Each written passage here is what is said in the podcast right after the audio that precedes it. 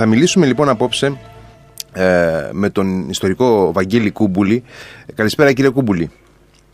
Καλησπέρα σας. Ο Βαγγέλης και Κούμπουλης... Συγχαρητήρια για την εκπομπή. Να είστε καλά, ευχαριστώ πολύ. Ο Βαγγέλης Κούμπουλης, φίλες και φίλοι, είναι ε, ιστορικός, όπως είπα, και είναι σύμβουλος έκδοσης στα περιοδικά Ιστορία Εικονογραφημένη, ένα πολύ παραδοσιακό και ιστορικό ε, περιοδικό και με την έννοια της ε, της ίδιας της έκδοσης, ε, και στο περιοδικό The Books, The Books Journal. Ε, κύριε Κούμπουλη, το θέμα μας απόψε είναι το Πασόκ ως ιστορικό και πολιτικό φαινόμενο. Γι' αυτό μπήκαμε και με Κάρμινα Μπουράνα.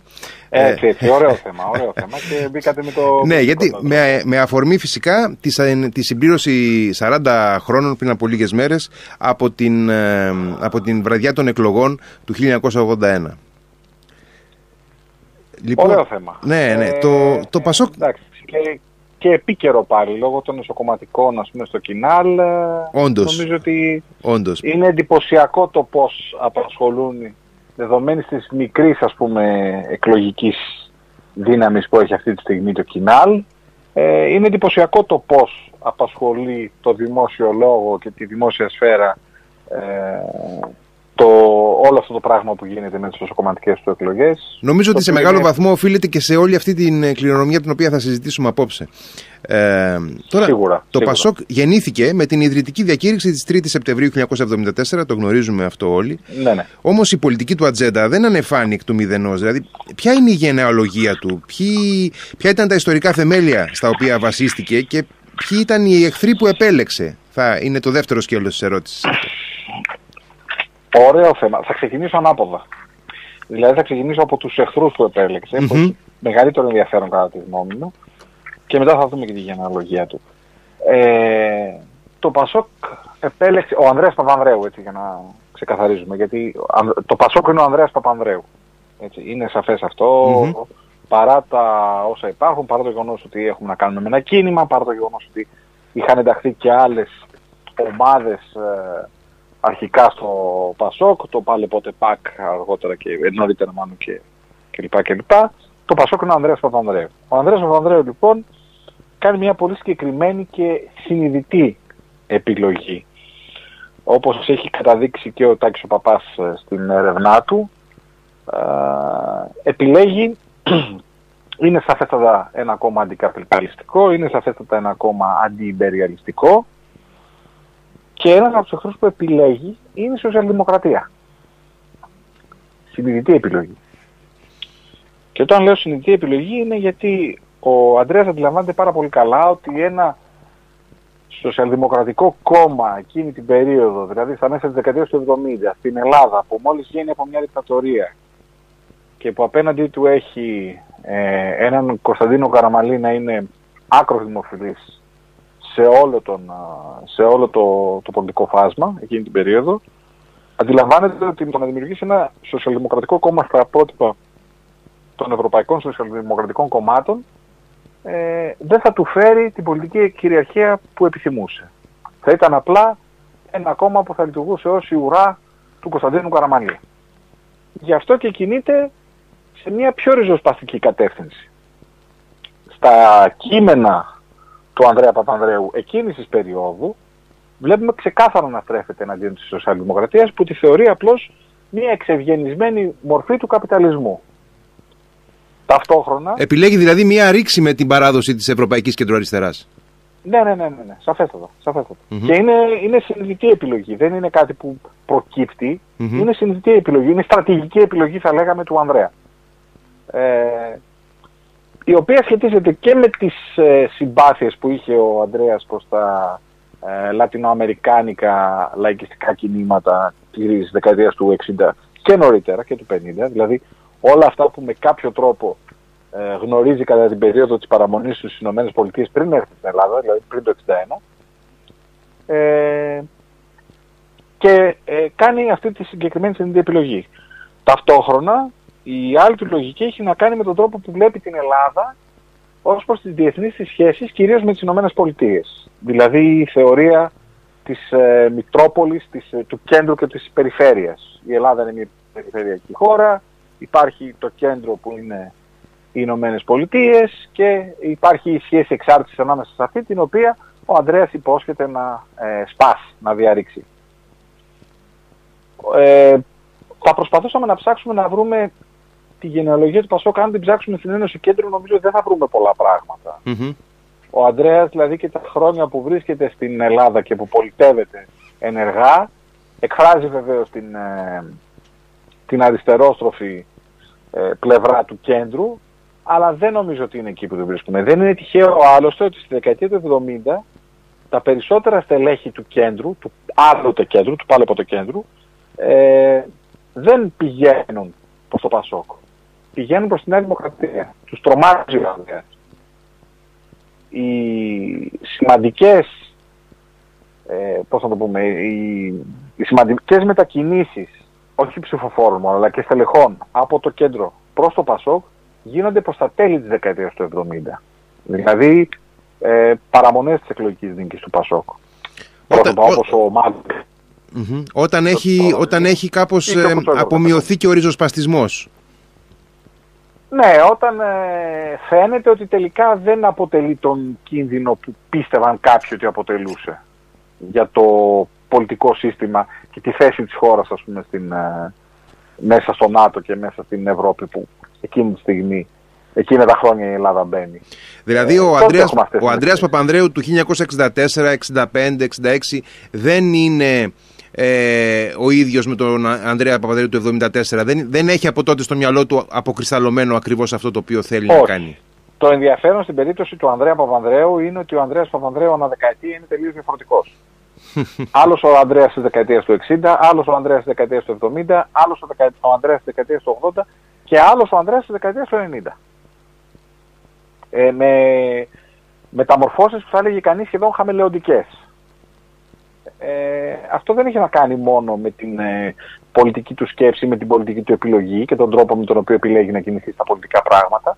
Νομίζω ότι έχει να κάνει και με την αισιογκρασία του. Ξέρετε, οποιαδήποτε ανάλυση κάνουμε συχνά για ένα πολιτικό κόμμα, ειδικά στην Ελλάδα, αλλά νομίζω παντού, ε, και, αλλά έχει ενδιαφέρον στην Ελλάδα γιατί τα κόμματα είναι πολύ λιγότερο κόμματα αρχών και είναι περισσότερο συνδεδεμένα με τις προσωπικότητες οι οποίες τα δημιουργούν ή τα κινούν. Βέβαια, έτσι, ε, πρέπει να λαμβάνουμε υπόψη μας πάντα την ιδιοσυγκρασία. Τη, τη, το ποιος είναι ο άνθρωπος δηλαδή ο οποίος ναι, την προσωπικότητα βέβαια. Ναι.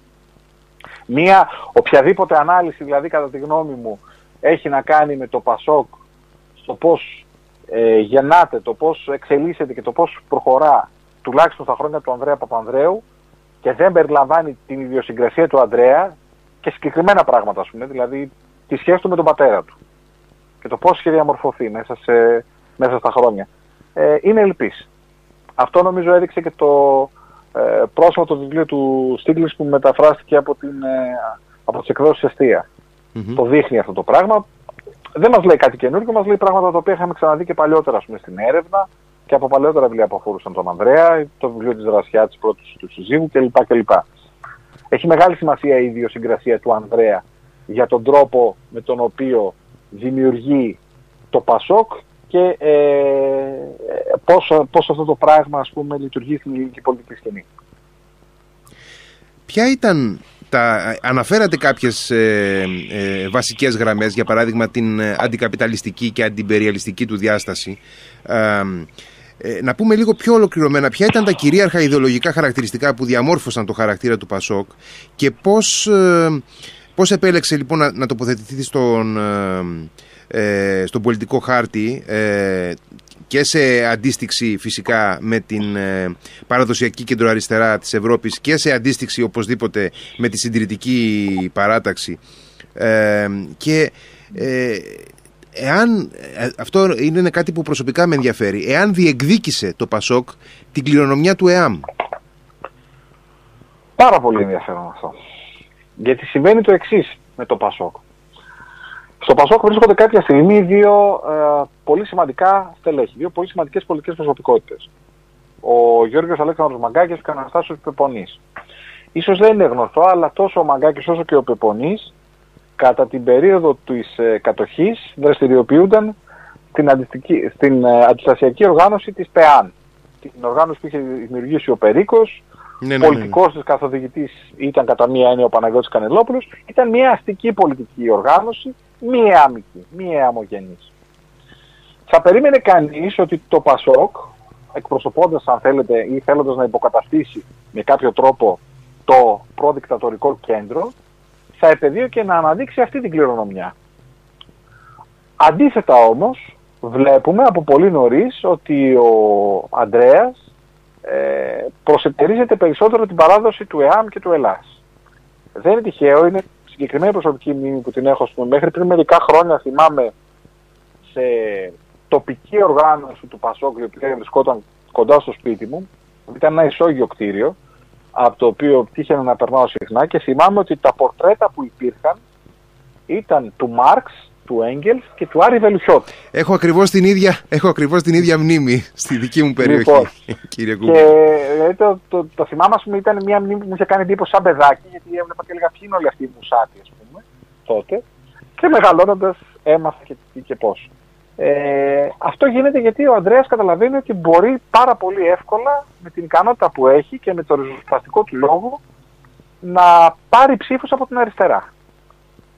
Ο Ανδρέας στις δεκαετίες του 70 είναι πολύ πιο ριζοσπάστης και από το κουκουέ εσωτερικού, ούτε συζήτηση γι' αυτό, αλλά ακόμη, ακόμη και από το κουκουέ σε διάφορα ζητήματα. Ε, είναι λογικό. Γιατί αυτό εξασφαλίζει περισσότερες Ναι, ε, είναι λογικό να πούμε ότι η πολιτική κυριαρχία του, του Πασόκ ήρθε ως νομοτέλεια μιας κοινωνικοποίησης της, ε, της οικονομικής ανάπτυξης ε, που είχε συμβεί στα χρόνια του ελληνικού οικονομικού θαύματος, δηλαδή από, τη, από τα μέσα της δεκαετίας του 50 μέχρι τα μέσα της δεκαετίας του 70, μια εικοσαετία, η Ελλάδα ε, αναπτύσσεται με εντυπωσιακούς ρυθμούς, ε, για την εποχή. Έτσι, ε, ανασυστήνεται. 6 με 7% το χρόνο. Ακριβώς, ακριβώς. Με εντυπωσιακό Πρώτη χώρα στον ΩΣΑ με, με μόνη με μόνη ανταγωνίστρια την Νότια Κορέα. Ακριβώς, ακριβώς, με εντυπωσιακούς λοιπόν ρυθμούς. Και ταυτόχρονα ε, ε, ξέρουμε ότι ε, σιγά σιγά ε, ε συγκροτείται και ένα, ένα ένα ε, κοινωνικής βάσης αίτημα για, για πολιτική αλλαγή, για αναδιάταξη των σχέσεων εξουσίας. Άρα λοιπόν το Πασόκ ήρθε να εκφράσει αυτό το οποίο ήδη υπήρχε και ίσως δεν είχε συγκροτηθεί, δεν είχε σχηματοποιηθεί πλήρως; Σε μεγάλο βαθμό ναι, αυτό είναι αλήθεια. Ε, υπάρχει όμως και κάτι άλλο. Πέρα από την προδικτατορική κατάσταση που είχε διαμορφωθεί, η οποία όντως στα χρόνια που φτάνουμε, στα χρόνια δηλαδή της πολιτικής κυριαρχίας του κέντρου, αν μπορούμε να μιλήσουμε για κυριαρχία, δηλαδή ε, από το 1963 και μετα ε, που εκφράζεται πιο έντονα αυτό το κοινωνικό αίτημα, δηλαδή πλέον υπάρχει ένα ζήτημα, ε, ο λαός ζητάει περισσότερες ε, ελευθερίες και ε, ζητάει μια, μια κοινωνική πρόοδο πλέον, πέραν της οικονομικής και ζητάει φυσικά και πολιτικές αλλαγές. Ε, Υπάρχει και το μεγάλο ζήτημα της, ε, του τρόπου με τον οποίο κυβερνά ο Κωνσταντίνος Καραμαλής από το 1974 ε, μέχρι το 79 μέχρι το 80. Ε, ο Καραμαλής εκείνη την περίοδο δεν έδωσε σχεδόν καμία βάση στα εσωτερικά πολιτικά πράγματα της χώρας. Δεν ήταν αυτό δηλαδή που τον απασχολούσε κυρίως. Τον απασχολούσαν δύο ζητήματα. Να σταθεροποιήσει τη δημοκρατία, η οποία ήταν αρκετά εύθραστη, σε πρώτη φάση. Δεν είναι... Ε, έχουμε συχνά την εικόνα ότι όλο το πράγμα τελείωσε. Εντάξει, ήρθε ο Καραμαλής ας πούμε, τον Ιούλιο του 1974, τον υποδεχτήκαμε με λαμπάδες στο αεροδρόμιο του Ελληνικού και εντάξει, αυτό ήταν μετά όλα ωραία και καλά. Δεν ήταν καθόλου τα πράγματα. Η δημοκρατία ήταν ε, πολύ εύσταστη και ρεστή. Ήδη ε, βρίσκουμε σε διάφορα αρχεία αυτή τη στιγμή ότι υπήρχαν κινήσεις για να επανέλθει ένα δικτατορικό καθεστώς από διάφορες ομάδες.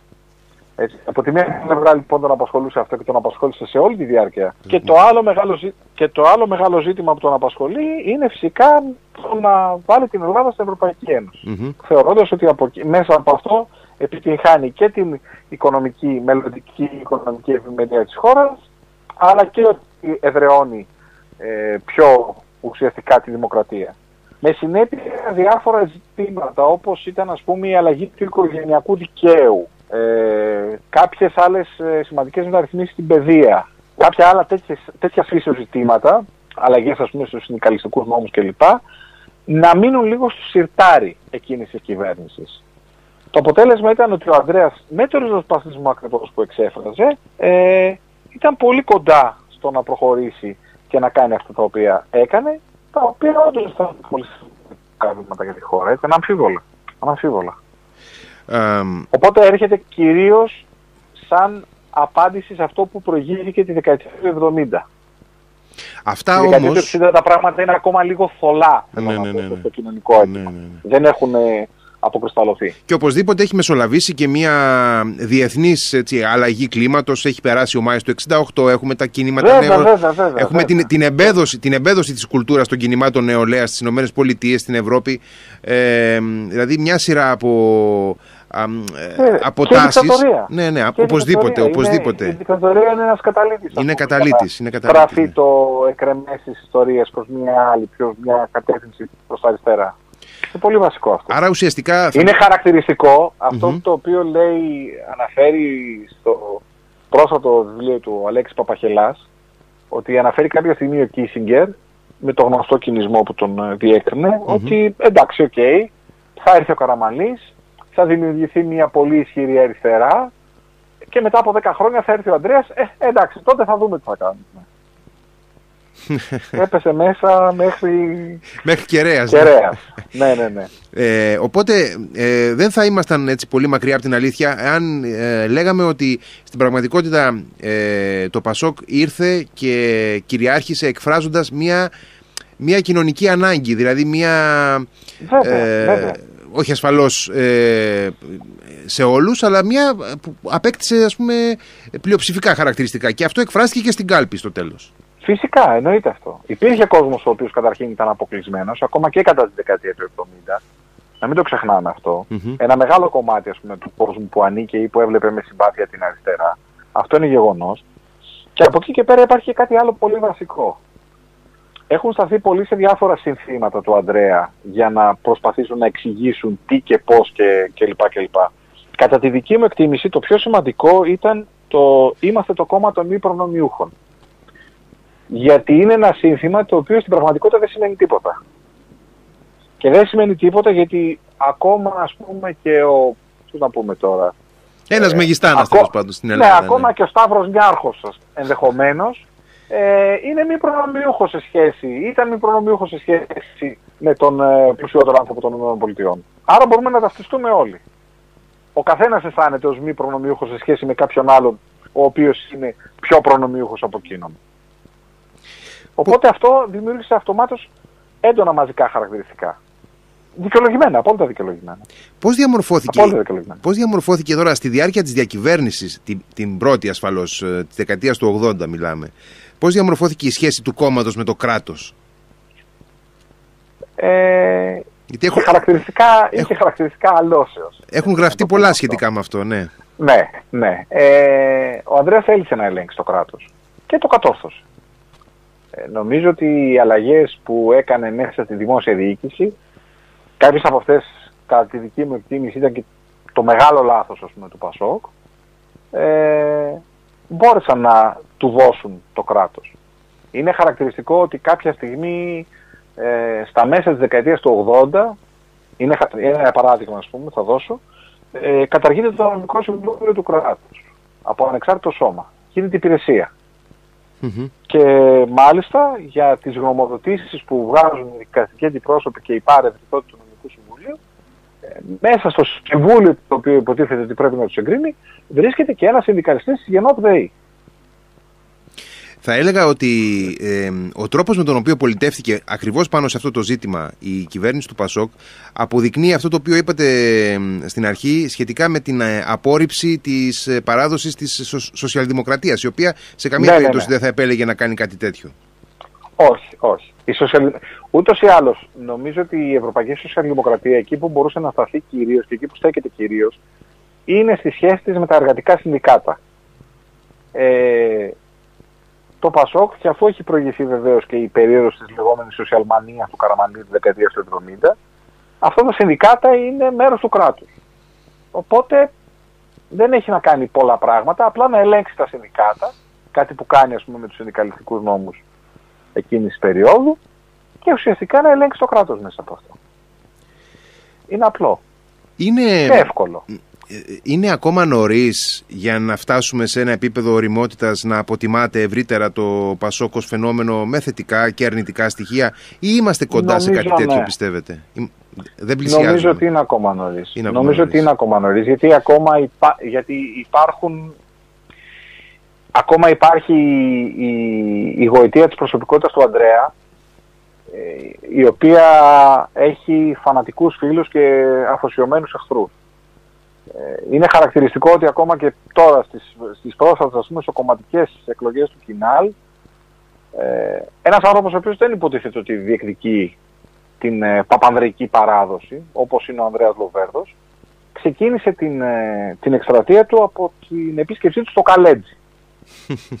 Θέλοντας να δώσει συγκεκριμένους συμβολισμούς. Οπότε νομίζω ότι δεν υπάρχει για, ένα, δη- για το δημόσιο διάλογο, έτσι, όχι για τους ιστορικούς ή για τους πολιτικούς επιστήμονες, αυτοί προσπαθούμε να Ε, κάνουμε ό,τι εντάξει, μπορούμε. είναι βέβαια, ναι, ναι. Ε, νομίζω ότι ακόμα είναι νωρίς για το δημόσιο διάλογο. Ναι. Υπάρχουν πράγματα στα οποία υπερ, ε, βλέπουμε με υπερβολή ας πούμε, κάποια λάθη του Πασόκ και αντίστοιχα με κάποια υπερβολή και κάποιες θετικές του πρωτοβουλίες. Υπήρχαν πράγματα τα οποία θα γίνονταν χωρίς να χρειαστεί ας πούμε, να δημιουργηθεί ένα κόμμα σαν το Πασόκ. Το ενδιαφέρον στην περίπτωση είναι το εξής κατά τη γνώμη μου. Ένα κόμμα σαν τη Νέα Δημοκρατία θα μπορούσε να έχει προκύψει και χωρίς τον Κωνσταντίνο Καραμανλή επικεφαλής ένα συντηρητικό φιλελεύθερο κόμμα, γιατί αυτές Σας χάσαμε, σας χάσαμε για λίγο, σας χάσαμε για λίγο. Ελληνική. Ε, κύριε Κούμπουλη, δεν σας ακούμε. Ναι, έλεγα ότι... Ε, ναι, τώρα με ακούτε; Τώρα σας ακούμε, ναι. Ναι. Ε, έλεγα ότι ένα κόμμα σαν τη Νέα Δημοκρατία θα μπορούσε να προκύψει και χωρίς τον Κωνσταντίνο Καραμανλή. Ένα συντηρητικό φιλελεύθερο κόμμα, γιατί αυτές οι δύο τάσεις στην Ελλάδα βρέθηκαν μαζί, καλός ή κακός, με επικεφαλής οποιονδήποτε. Θα μπορούσε να είναι ο Κανελόπουλος, θα μπορούσε να είναι ο Αβέροφ, θα μπορούσε να είναι ο οποιοδήποτε. Ε, ένα κόμμα σαν το Πασόκ δεν θα μπορούσε να προκύψει χωρίς τον Ανδρέα. Και φάνηκε η, η αμηχανία ως προς αυτό των, ε, του κόμματος του κέντρου στο πώς μπόρεσε, που δεν μπόρεσε ουσιαστικά να κάνει κάτι άλλο από το να αποτελεί την ουρά του Καραμαλής στη δεκαετία του 70. Μάλιστα. Ε, πολύ ενδιαφέρουσα η συζήτηση. Θα ήθελα πολύ να επεκταθούμε και σε κάτι πέραν της καθαρά ιστορικής ύλης, στο πώς δηλαδή ε, η, η ριζοσπαστική αριστερά ενώ ο ΣΥΡΙΖΑ ε, αφομοίωσε ή ε, ε, εξόρκησε την κληρονομιά του ΠΑΣΟΚ γιατί είναι πάρα πολύ ενδιαφέρον αυτό σαν, ε, πολιτικό, Είναι. σαν πολιτικό φαινόμενο. Ε, κάποια στιγμή μετά από ε, κάποιες δεκαετίες θα, θα αποτιμάται και ως ιστορικό φαινόμενο αλλά ε, εκ, εκφεύγει, εκφεύγει του χρόνου και των ορίων της σημερινής εκπομπής οπότε Το καταλαβαίνω. θα το, θα το αφήσουμε αυτό. Ευχαριστώ πάρα πολύ για τη συζήτηση που Είναι είχαμε. ενδιαφέρον μόνο ως προς αυτό που λέτε για το ΣΥΡΙΖΑ. Ναι, αυτό ναι. που είναι ενδιαφέρον είναι το εξής. Αυτό που παρατηρεί κανείς σε παλαιούς ψηφοφόρους του ΠΑΣΟΚ. Ότι όσοι βρέθηκαν είτε στο ΣΥΡΙΖΑ προερχόμενοι από το ΠΑΣΟΚ είτε στη Νέα Δημοκρατία και οι ΜΕΝ και οι ΔΕ ε, πιστεύουν ότι δεν μετακινήθηκαν οι ίδιοι αλλά μετακινήθηκαν τα πολιτικά κόμματα προς τις αρχές του ΠΑΣΟΚ. Δηλαδή ο ΣΥΡΙΖΑ έγινε, ήρθε πιο κοντά στο ΠΑΣΟΚ και εξ- εκφράζει το αυθεντικό ΠΑΣΟΚ ή ο Κυριάκος Μητσοτάκης εκφράζει την πολιτική παράδοση του Σιμίτη που είναι ένα διαφορετικό ΠΑΣΟΚ βέβαια αλλά ΠΑΣΟΚ. Αυτό κατά τη γνώμη μου έχει ενδιαφέρον. Ε, το κρατάμε αυτό σε- ως υπο- υποσημείωση λοιπόν. Ωραία. Ε, ευχαριστώ πάρα πολύ λοιπόν για τη συζήτηση που Εγώ είχαμε. ευχαριστώ. Να Ήταν είστε πολύ καλά. ευχαριστή συζήτηση που είχαμε. Να είστε καλά, καλό βράδυ. Καλό βράδυ.